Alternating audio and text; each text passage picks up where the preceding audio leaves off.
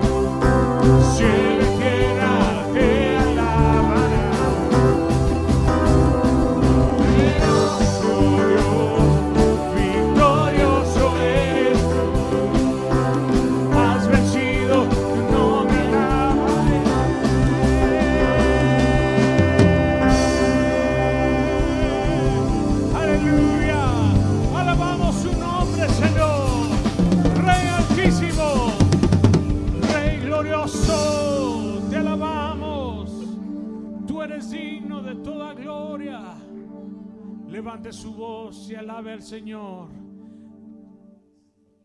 porque Él es digno de suprema alabanza. Poderoso Dios, no hay nadie como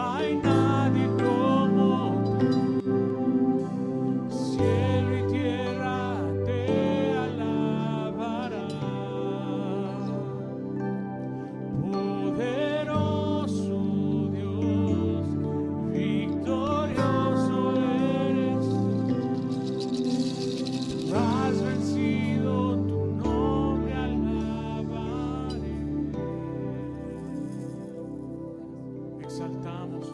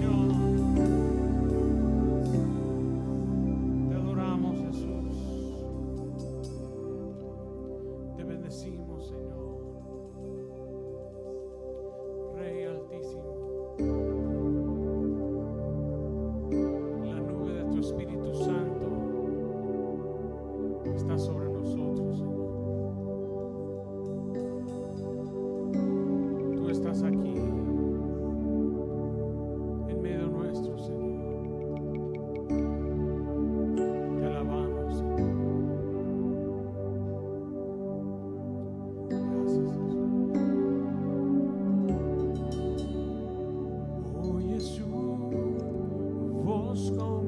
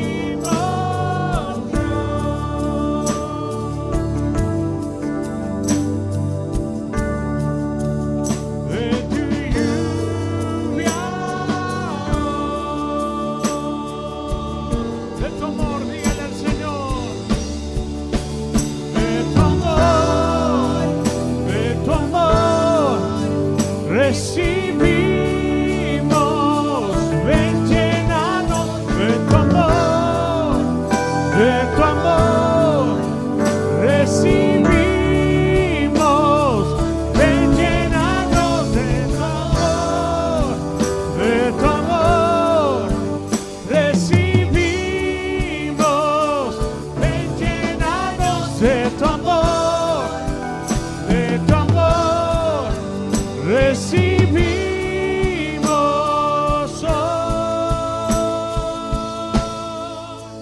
Llamarás a cada semilla que en dolor sembrada fue. Eres Dios de la cosecha y solo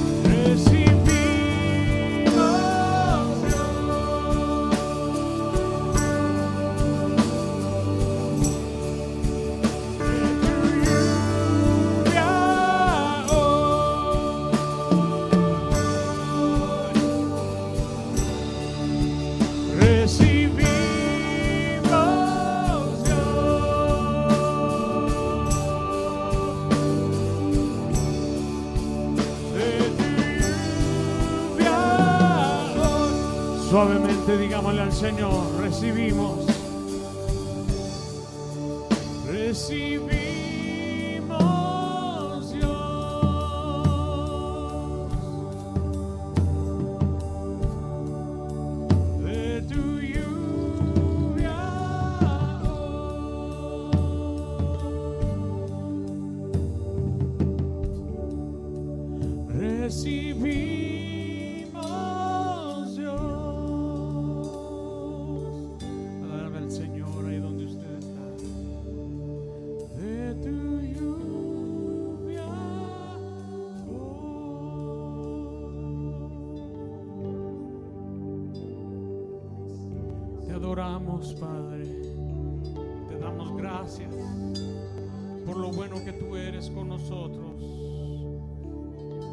Gracias por tu Espíritu Santo. Te adoramos, Señor. Por eso en esta mañana te venimos a cantar majestad.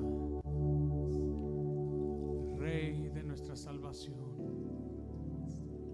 No hay nadie como tú, Señor. Te adoramos, Padre. Levante sus manos ahí donde usted está y dígale, tú eres majestuoso.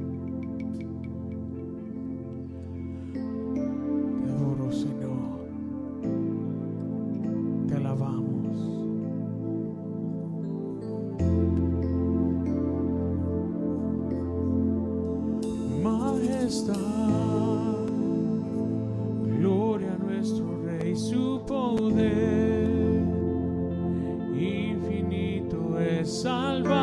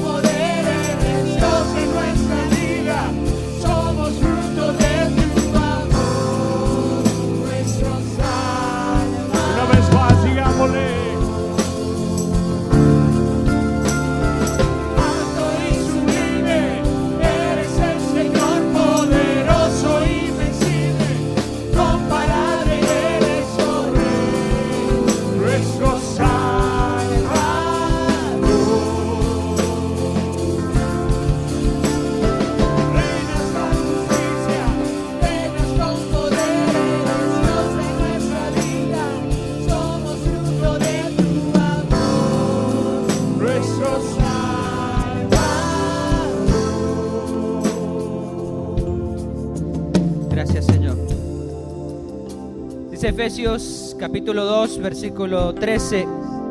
Porque ahora en Cristo Jesús, vosotros que en otro tiempo estabas lejos, habéis sido hechos cercanos por la sangre de Cristo. Ahora, di conmigo ahora, ahora, en Cristo Jesús, vosotros que en otro tiempo estabas lejos, habéis sido hechos cercanos por la sangre de Cristo. Piensa en eso un minuto. ¿Qué es lo que nos hace cercanos a Dios? ¿Qué es lo que nos hace cercano a Dios? ¿Ser buena gente? ¿Asistir a la iglesia?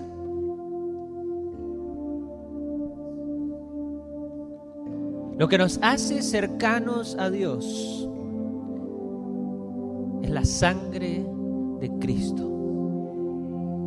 Se lo voy a leer de nuevo porque algunos dicen, va. Algunos dicen, yo no necesito a Cristo porque yo soy bueno, yo soy buena. Yo no le he hecho nada malo a nadie. Algunos dicen, yo no soy digno de Cristo porque soy muy malo o soy muy mala y he hecho cosas muy malas. No soy digno de Dios. Pero voy a leer este versículo una vez más. Porque sea que estés en un lado o sea que estés en el otro lado, y pasa, ¿eh?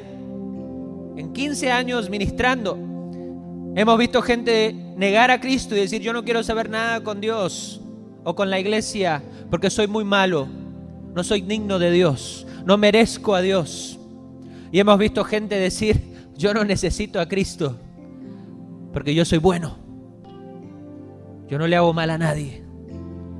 Déjame decirte que en cualquiera de los dos lugares, si no está Cristo en tu vida, estás caminando lejos de Dios.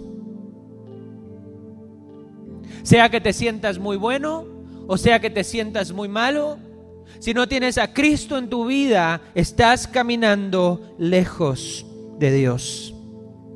Pero tengo buenas noticias.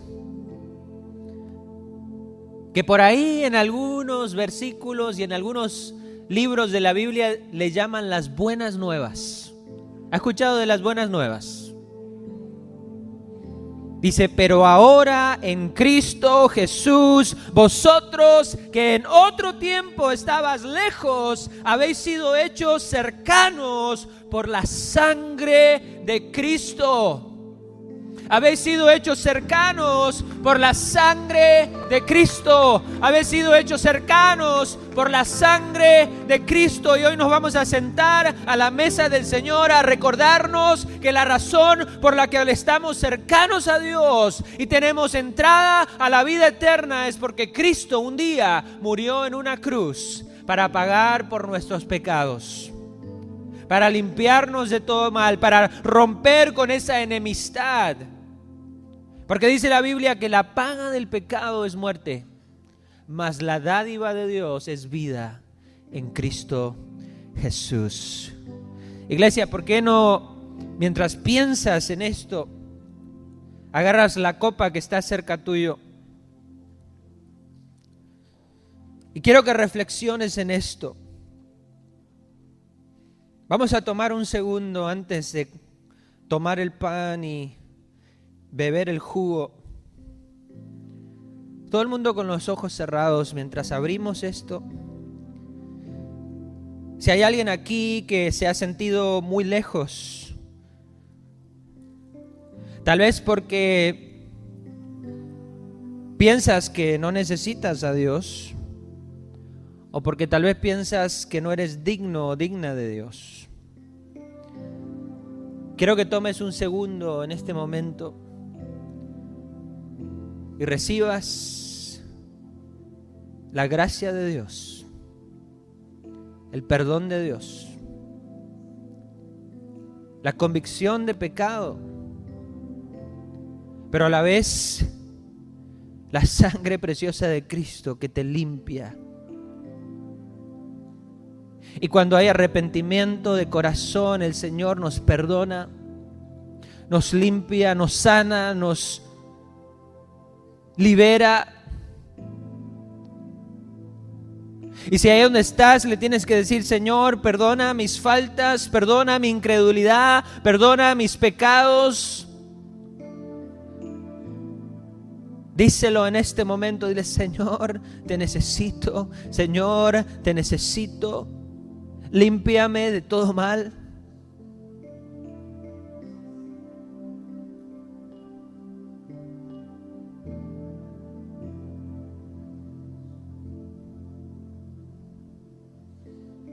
Si hay un sentimiento de altivez que dice yo no necesito esto de la iglesia, esto de la religión, esto de Dios, yo no necesito a este Cristo, en este momento Dios comienza a traer convicción a tu vida. Y esos pensamientos comienzan a ser transformados por el poder de Cristo y comienza a haber una convicción, comienza a haber un deseo de aceptar a Cristo, un deseo de rendirse a Dios, un deseo de buscar a Jesucristo, un deseo de recibir ese perdón, ese amor, esos milagros de Dios en tu vida. De rendirse ante el Rey de Reyes y Señor de Señores.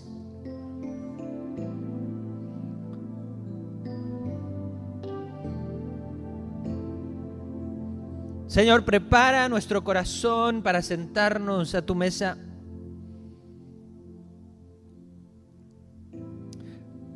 Amén. Ahí donde estás, ¿por qué no tomas el pan?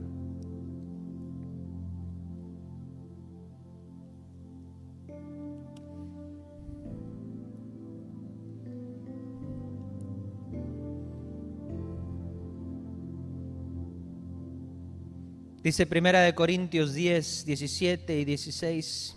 Dice, la copa de bendición que bendecimos, ¿no es la comunión de la sangre de Cristo? El pan que partimos, ¿no es la comunión del cuerpo de Cristo? Siendo un solo el pan, nosotros, con ser muchos, somos un cuerpo pues todos participamos de aquel mismo pan. Mira lo lindo de esto. Hay gente rendida a Cristo alrededor del mundo, no solo aquí como iglesia, en el servicio de las nueve, en el servicio de las once, pero alrededor del mundo hay gente que parte el mismo pan, recordando el cuerpo de Cristo, la sangre de Cristo, el sacrificio en la cruz. Y dice que somos todos un cuerpo en Cristo.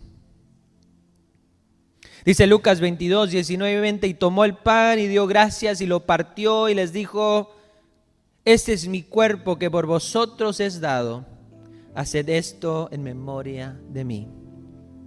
Señor, bendice este pan Bendice a tu iglesia.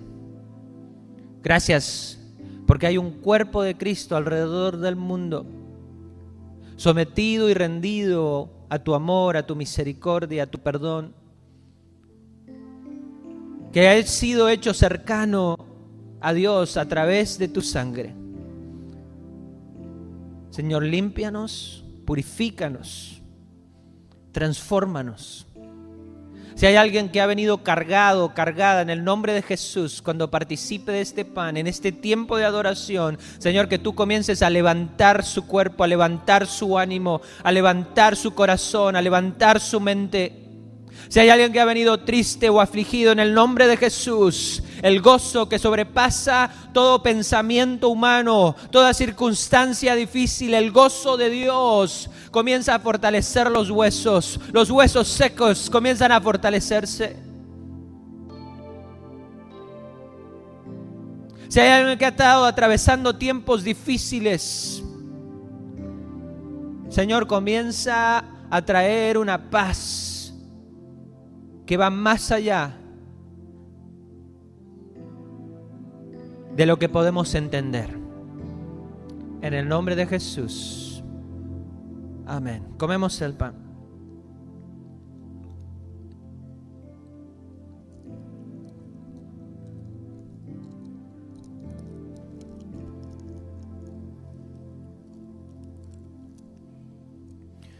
Dice Lucas 22.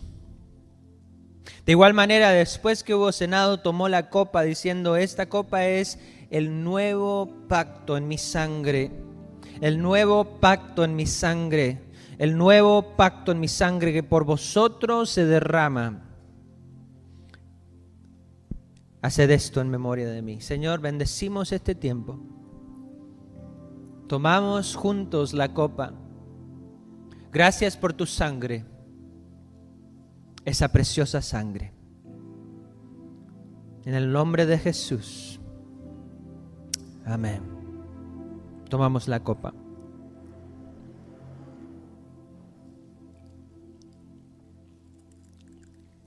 Amén.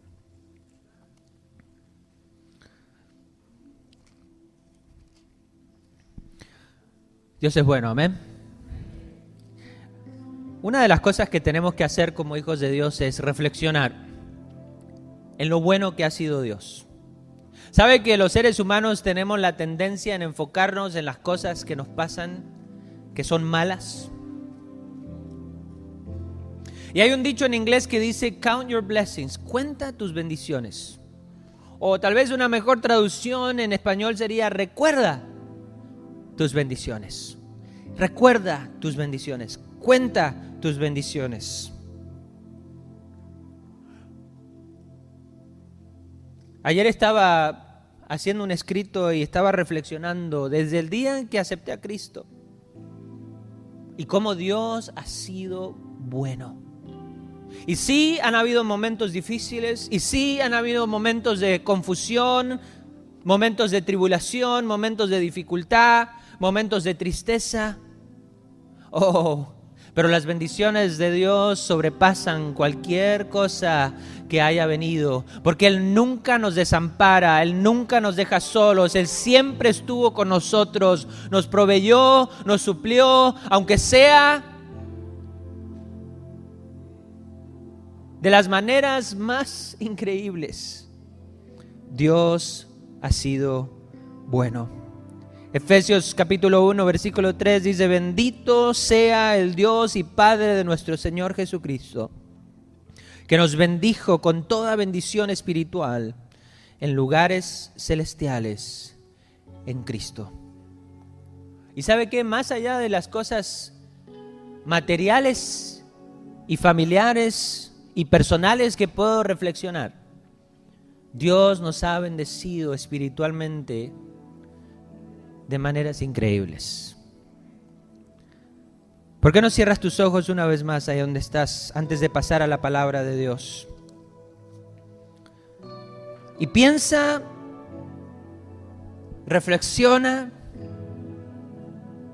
en la bondad de Dios, en lo bueno que ha sido Dios en tu vida.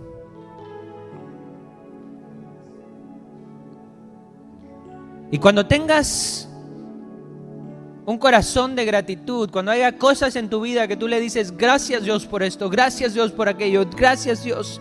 ¿Por qué no levanta tus manos y comienzas a darle gracias a Dios? Y le dices, gracias Señor, gracias por tu bondad, gracias por tu amor, gracias por tu cuidado, gracias por sostenernos, gracias por proveer, gracias por estar a nuestro lado.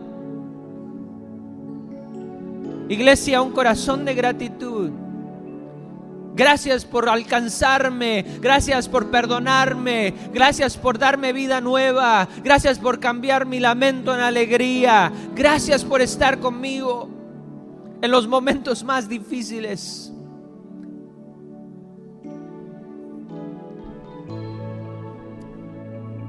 Vamos a cantar este canto.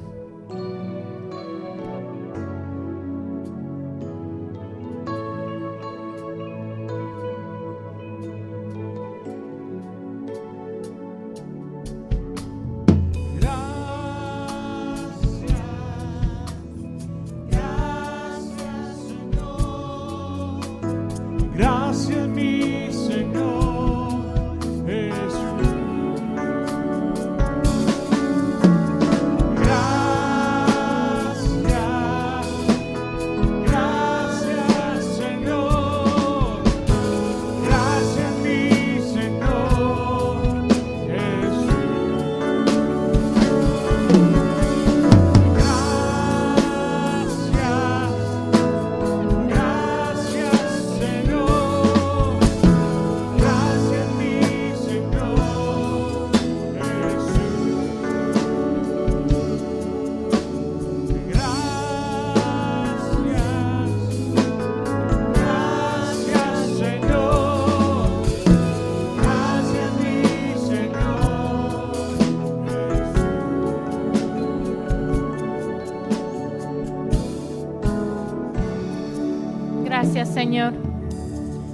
Gracias por tu fidelidad.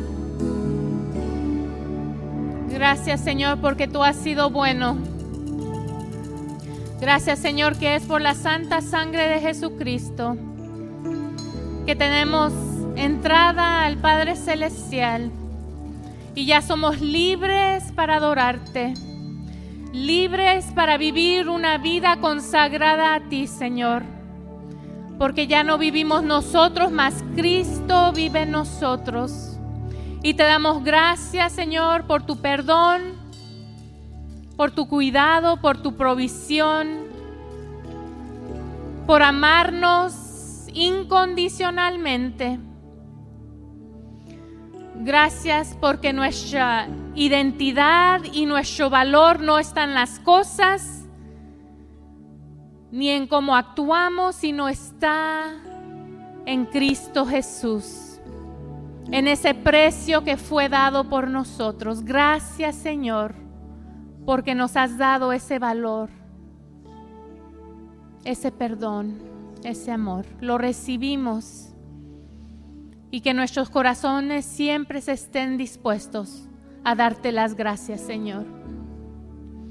Entregamos el resto de este servicio en tus manos. Háblanos, Señor, a través de tu palabra. Señor, ministra, sigue ministrando los corazones, hablando verdad y fortaleza a cada vida, Señor, transformando lo que necesitas transformar. En esta hora rendimos todo a ti, cada área de nuestro ser, Señor. En el nombre de Cristo Jesús. Amén. ¿Por qué no le damos un aplauso al Señor?